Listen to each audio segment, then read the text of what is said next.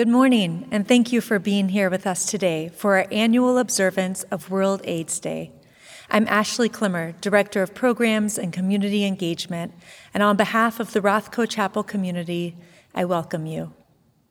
Due to the ongoing COVID 19 circumstances, we bring you today's program virtually as we gather inside the chapel on this important occasion.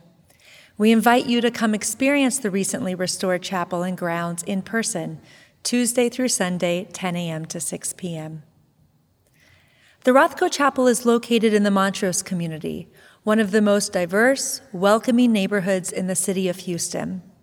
In the 1980s, this area was at the center of the AIDS pandemic. Over the last 40 years, we have hosted countless memorial services for individuals as well as group remembrances and life celebrations for our friends at Omega House, the first residential hospice in Texas, providing a safe haven for terminally ill AIDS patients. We have not forgotten this history and we remember that HIV is still with us today. People's lives continue to be impacted, loved ones lost, and there remains tireless efforts to stop the spread of the virus. And so, the Rothko Chapel continues to mark this day, December 1st, on our calendar, and to hold this World AIDS Day observance as a time to remember, mourn, educate, and recommit to the work that we must continue to do together as a community. This morning's program includes live music, personal testimonials, and guided reflection. Here to lead us through this process is Reverend Troy Treash, Senior Pastor of Resurrection Metropolitan Community Church, joined by Shadon McCants, owner and clinical director of Know and Live Counseling and Consulting. Jeffrey Campbell, Chief Program Officer at AIDS Foundation Houston, and Kelsey Sham on harp. Please join me in welcoming them.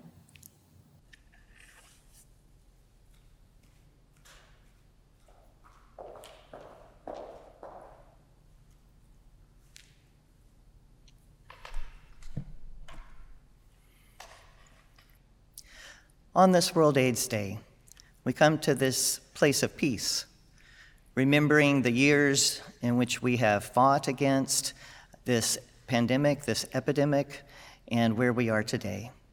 As we start, I would like to invite those into the room who are everywhere this day. If you are close by in Houston, if you are in Texas, if you are on this continent, if you are somewhere around the world, we are thankful that you are present with us today here at Rothko to mark this day, World AIDS Day. In this, we are all together. If you're coming from a hospital where you're tired and you've been working, or a hospice where you've been up all night, if you're coming from your home, if you're sitting bedside next to someone you love who is ill today, if you yourself are struggling with medications, you are welcome here this day. If you're wondering what's next and hoping for better, better treatments, better medicine, you are welcome here today. Whatever your spirit is as you come into this place, and whatever your status is as you come into this place, we invite you to be fully present, fully here, knowing that no one is separating you from this great community of people who believe that this epidemic should go away, that believe we should know the healing of the world through the healing of AIDS. Welcome. Welcome to this place. Wherever you come from, I want you to know my name is Reverend Troy Treash, and I serve here in Houston, Texas at Resurrection Church. But when this epidemic began, this was my neighborhood. I could walk to the chapel, and often did. I could sit around the pond out front and look at the broken obelisk. I could enjoy the grounds, and I could come inside any time of the day and appreciate how the light changes here. And I could lose myself in one of the many paintings by Mark Rothko Rothko hung around the chapel. This is indeed a place of peace. During those times before, before there was funding, before there was a Ryan White Act, before there was any monies coming to support people and find new treatments, Rothko was here. I've been in this space when we held memorials, when families who were grieving came, when a family of choice came because families chose not to, Rothko opened their doors and we were here. They also offered for us space and time to do community services, naming the names of those we had lost throughout the year. I want to lift up the name today of Eleanor Munger, who founded Omega House. And annually, we would hold the memorial service for all those who had died in the hospice that year at Omega House. I want to lift up the name of uh, Randy Hody, who was the first executive director of Bering Community Services Foundation, and the work they did before funding was available. The Montrose Clinic that was headed by Ralph Lasher, and the Montrose Counseling Center that was headed by Ann Robison. People were scrambling and trying and working hard to make sure that we were present, that no one felt alone, no one felt abandoned, that there was community around them, and that people would come and be with them at the most difficult times and also as people celebrated. Before the world caught on, people were already dying. Before we had systems in place to help care for each other, we had already lost individuals that many of us cared about. So, into this space with my story and your story, you are invited to come and be a part of today, World AIDS Day. It's changed so much. We're so excited about the many wonderful treatments that there are now available. We're so excited that you know, AZT is not the only thing available. We're so excited that people aren't being poisoned by their drugs in the way they were early on. We pray for those who didn't make it till protease inhibitors were available. For those families who, in that moment in time, said, Oh, if my son had only made it one more week, one more month, this new treatment could help them. We give thanks to all the doctors during that time period who were learning every day what was possible. We give thanks for all the doctors today, all the researchers today who are trying to continue to carry it forward to a new place, to a place where we can eradicate this epidemic, to a place where they're searching for a vaccine, to a place where it can be prevented. So, into this space, I ask you to take a deep breath. Take a deep breath today. in your home, wherever you are, your office, inside or outside. Feel your feet touching the earth.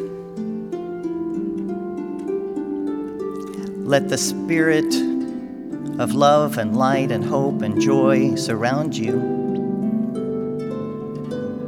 May peace find its way within your heart, within your breath.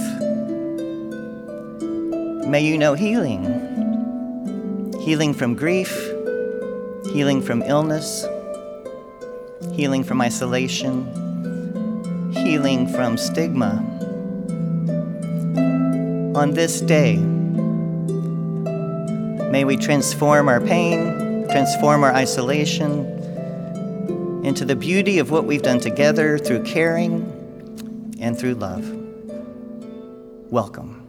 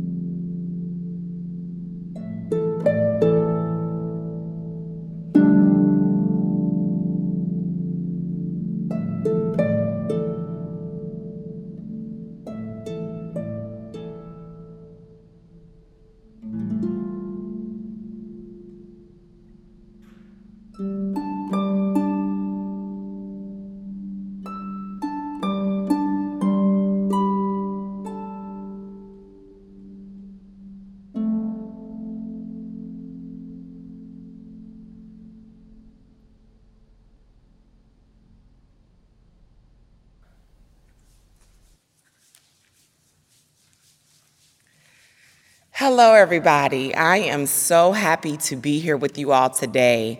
I am Shada McCants, a beautiful, bold black woman living and thriving with an HIV diagnosis. Yes, I said it, it's me. December 19th of this year will make that I've been living with a diagnosis of HIV since the age of 17. I was a 17 year old senior in high school in Cincinnati, Ohio at the time in which I found out. It was 1995. At that time, it was 14 years into the epidemic of HIV AIDS. And for me and so many others at that time, it was what we thought would have been a death sentence. It was early on into what we did not know how um, individuals, individuals are going to live, individuals are going to survive. But you, as I said, I'm standing here 26 years later, living and thriving with an HIV diagnosis. Like so many others in this world, HIV is now what we know to be a chronic, manageable illness. However, it is still an epidemic. It hasn't gone anywhere for myself or so many others, specifically for those individuals living in the black community, and more specifically down here in the South. HIV hasn't gone anywhere. And so today I stand before you to talk about some of the challenges that we are still having when it comes to HIV in our communities. You know, we know that there is the issues of disparities when we talk about the social determinants of, of health, when we talk about um, access to health care, transportation, um, appropriate medical care. Those things are still barriers when we talk about ending the epidemic with HIV. I can tell you guys as we talk about my own story. I was, as I stated, a 17 year old senior in high school. And I wasn't doing anything different, I'm pretty sure, than my 17 year old peers were doing at that time. But unfortunately, I ended up with a diagnosis due to the lack of support and the care that I needed at that time. And so, as we talk about right now, where are we with the epidemic? You know, we do know that one in every 48 black women will receive an HIV diagnosis in her lifetime. What we know is that, you know, one in every two same gender loving sex individuals will receive an, an, a diagnosis of HIV in their lifetime. So, is there still some work to do? There is. What we know is that there is 1.2 million individuals living with a diagnosis of HIV in the US, but of those, almost 48% of those are in the South. So, guess what? There's still a lot of work to do. How do we do that work? Well, one of the organizations I can say that I am working with and I am so happy to be a part of is Positive Women's Network. That network is a, a conglomerate, I say, of so many women women that also include women of the trans experience.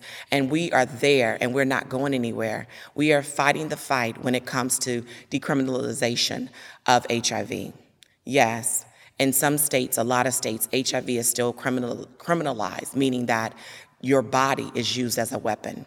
And so, a part of PWN is to make sure that we talk about reproductive justice, the rights of women, that my body is mine and I can do with it as I choose, and nobody can take those rights from me. Another thing with Positive Women's Network is changing the narrative around women living and thriving with an HIV diagnosis to make sure that we understand and know that we do matter. Our bodies matter, our lives matter, and that we're not going anywhere.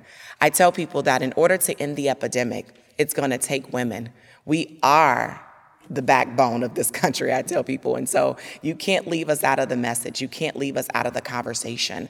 And so that's just some of the work that Positive Women's Network is doing. And one of the other things is, is I, I can't forget, is the work that we're doing around voter registration and just voting rights, period, for women and just for our country to make sure that our voices are heard in everything that is done. It is the saying, nothing about us without us. And so that's something that I love about Positive Women's Network. I'm also the co chair of Texas Black Women's Health Initiative. And that is an organization here in Texas where, again, we are doing what we need to do to combat the issues when it comes to black women and HIV. As I stated earlier, we do know that the epidemic is ravishing the African American community at alarming numbers, at alarming rates, and it's time we do something about the disproportionate impact when it comes to the black community, specifically black women. And so, through the Texas Black Women's Health Initiative, we are continuing to be a staple in our community when it ta- when we come and talk about advocating and educating what it is that we need to do in our communities to make sure that Black women specifically know what HIV is and what HIV isn't, how to stay negative, and for those women that are living positive, how to show up for themselves, mind, body, and soul. And so, those are just some of the things when we talk about HIV and the black woman, HIV and women. And I am, again, a beautiful, bold black woman living and thriving with the diagnosis of HIV. And so, as we talk about, and before I end, you know, I ask you guys, what is it that you can do to continue to be an ally, to support us? Well, one of the first things is, is to be okay with having a conversation about HIV. Yes, having a conversation about it, normalizing the conversation, and helping us to change the language around how you talk about HIV, how you talk about AIDS understanding that it is no longer a death sentence, but that it is a chronic, Ill- manageable illness that so many individuals are living with and thriving with. Changing the language when I say that, instead of saying that person has AIDS, no, that individual is living with a diagnosis of HIV. As you hear me and continuously will say, I am living and thriving with a diagnosis of HIV. I'm not HIV. I am not my diagnosis. I am a beautiful, bold black woman living and thriving with a diagnosis. And so, as you continue to want to champion and come in and support us, it is helping to change the language, helping to normalize the individuals that are living and thriving, understanding that the first letter in HIV is human, and that's what we are.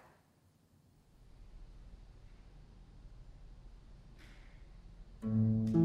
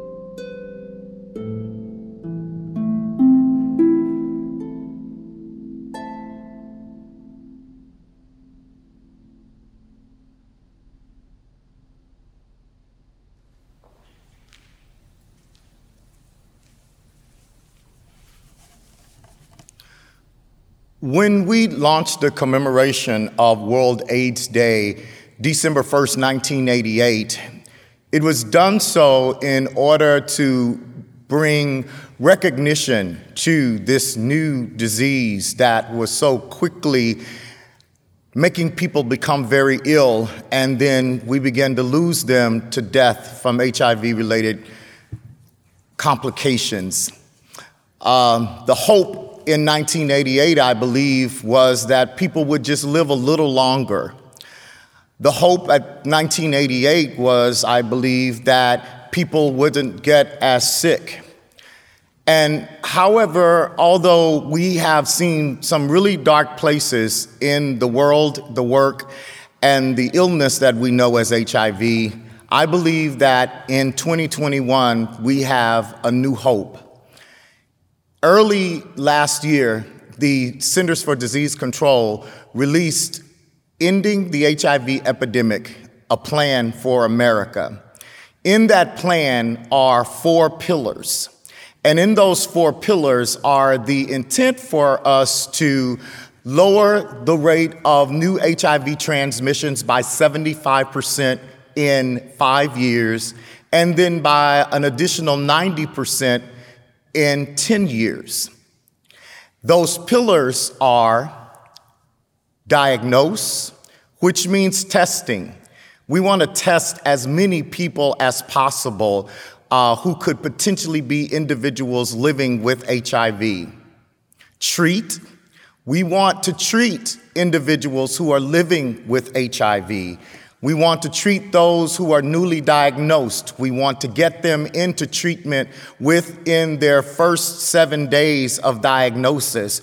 We want them to take that first pill, that first antiretroviral treatment pill within seven days of diagnosis. We understand and we know that science has shown us that for a person who goes on antiretroviral treatment, that they can be what we now call virally suppressed within the first 60 days of being on treatment. Viral suppression is an important term in the world and the work of HIV. Viral suppression, as we know it now, means that individuals who are living with HIV and have a suppressed viral load are unlikely, if not, and I dare say it is really impossible, proven by science, for a person who is virally suppressed for a minimum of six months to transmit HIV to a sex partner. That's very important as we talk about ending the HIV epidemic. The third pillar is prevent. It really is about utilizing biomedical advances to prevent HIV.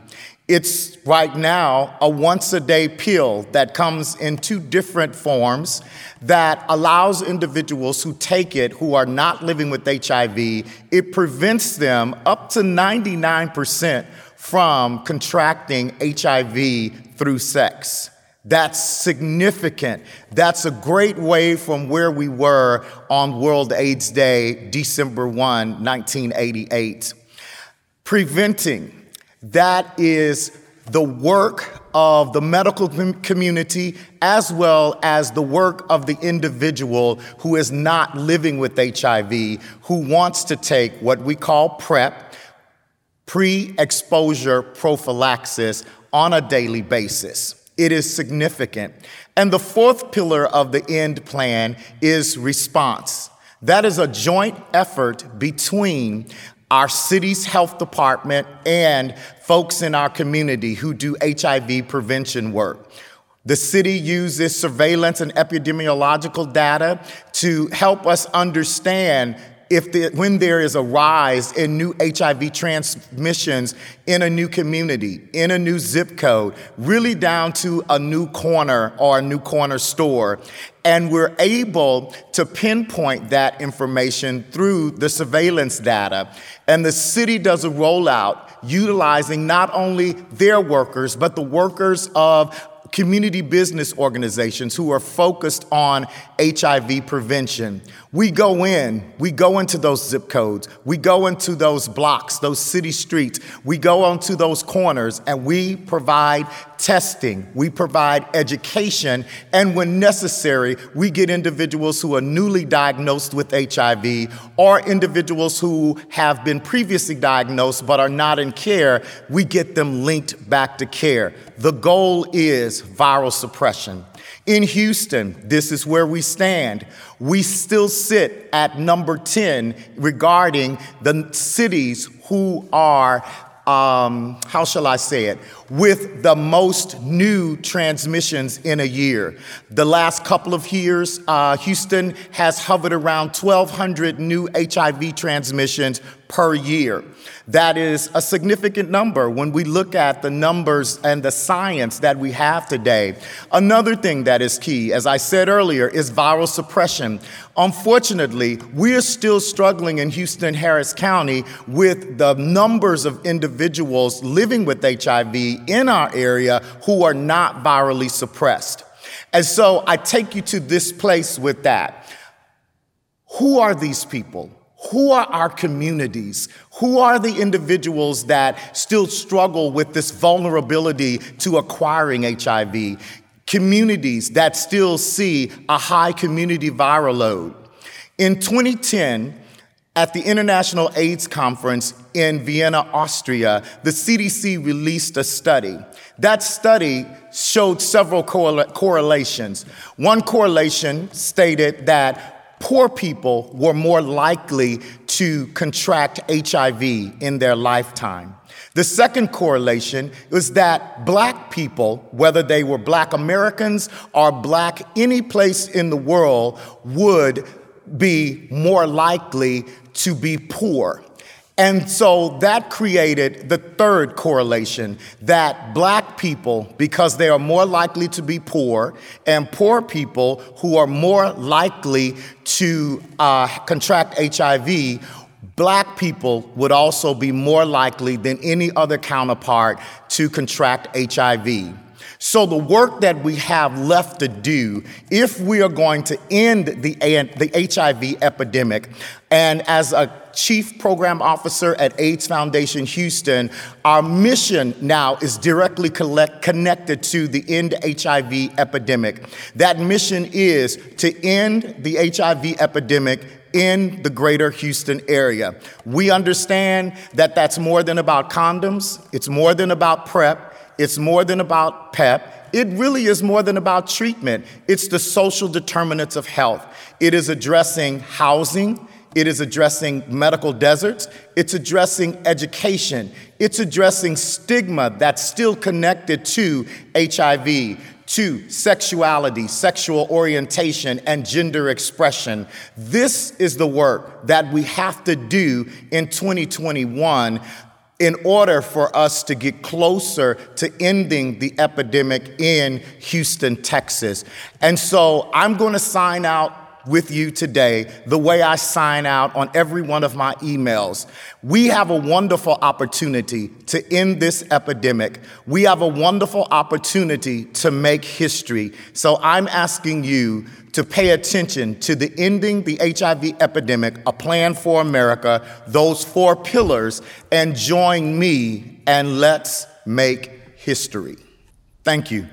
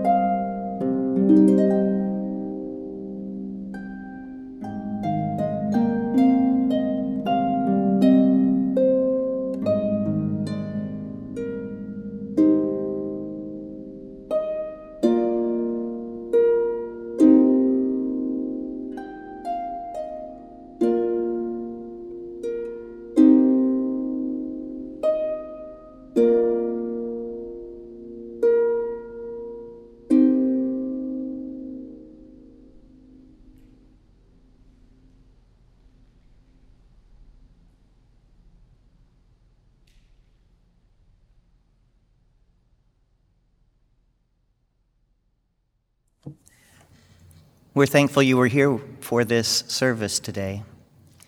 We hope you've been able to take a breath. We hope you've been able to rest. We hope you've been able to receive the music and have it surround you. We hope you've been able to hear the stories, the stories of how people's lives have been affected and how they are progressing today and how many are thriving. We've hoped you were able to hear the information and that it can give you some new hope as well. This World AIDS Day, the theme has been around ending AIDS, ending pandemics, and ending inequity. Ending AIDS is within our grasp with science and changing some of our behavior.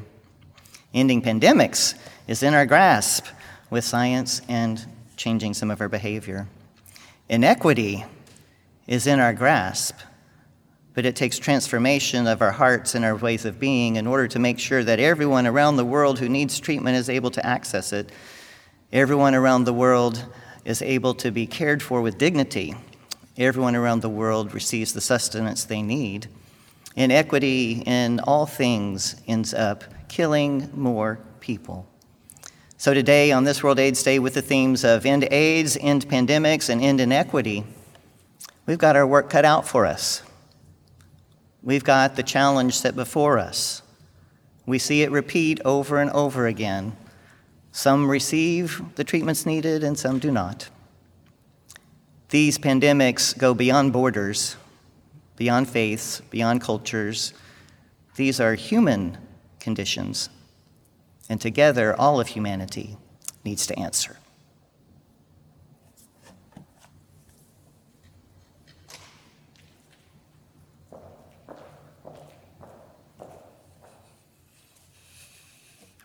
Thank you, Reverend Treash, Shadon, Jeffrey, and Kelsey, for leading us through this morning's observance.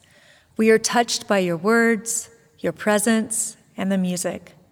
Thank you for the work that you're doing in the community to stop the transmission of HIV and to support those who are living with HIV. For those of you joining us remotely, thank you for starting your day with us. This program is being recorded and will be available on our website rothkochapel.org for you to share with your friends and family. Please stay tuned for our closing credits and announcements, including our upcoming MLK birthday celebration on January 15th, 2022, which will kick off our Songs of Justice series. Thank you.